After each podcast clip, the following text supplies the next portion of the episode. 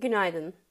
Kervan Gıda 3. çeyrek finansallarında yıllık bazda %146 artışla 1.43 milyar TL ciro, yıllık bazda %198 artışla 213 milyon TL FAVÖK ve yıllık bazda %34 artışla 129 milyon TL net kar açıklamıştır.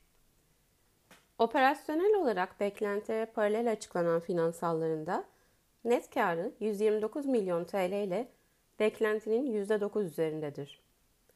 Esas faaliyetlerden gelirlerin altındaki kur farkı karlarındaki artış ve düşük efektif vergi oranı net karı desteklemiştir. Makro revizyonların ve finansalların da etkisiyle yaptığımız değişikliklerle hisse başına hedef fiyatımızı 13.20 TL'den 16.20 TL'ye yükseltiyor ve endekse paralel getiri tavsiyemizi muhafaza ediyoruz. 2022 FAVÖK ve net kar öngörülerimizde sırasıyla %8 ve %20, 2023 beklentilerimizde ise %19 ve %24 oranlarında yukarı revizyonlar yaptık.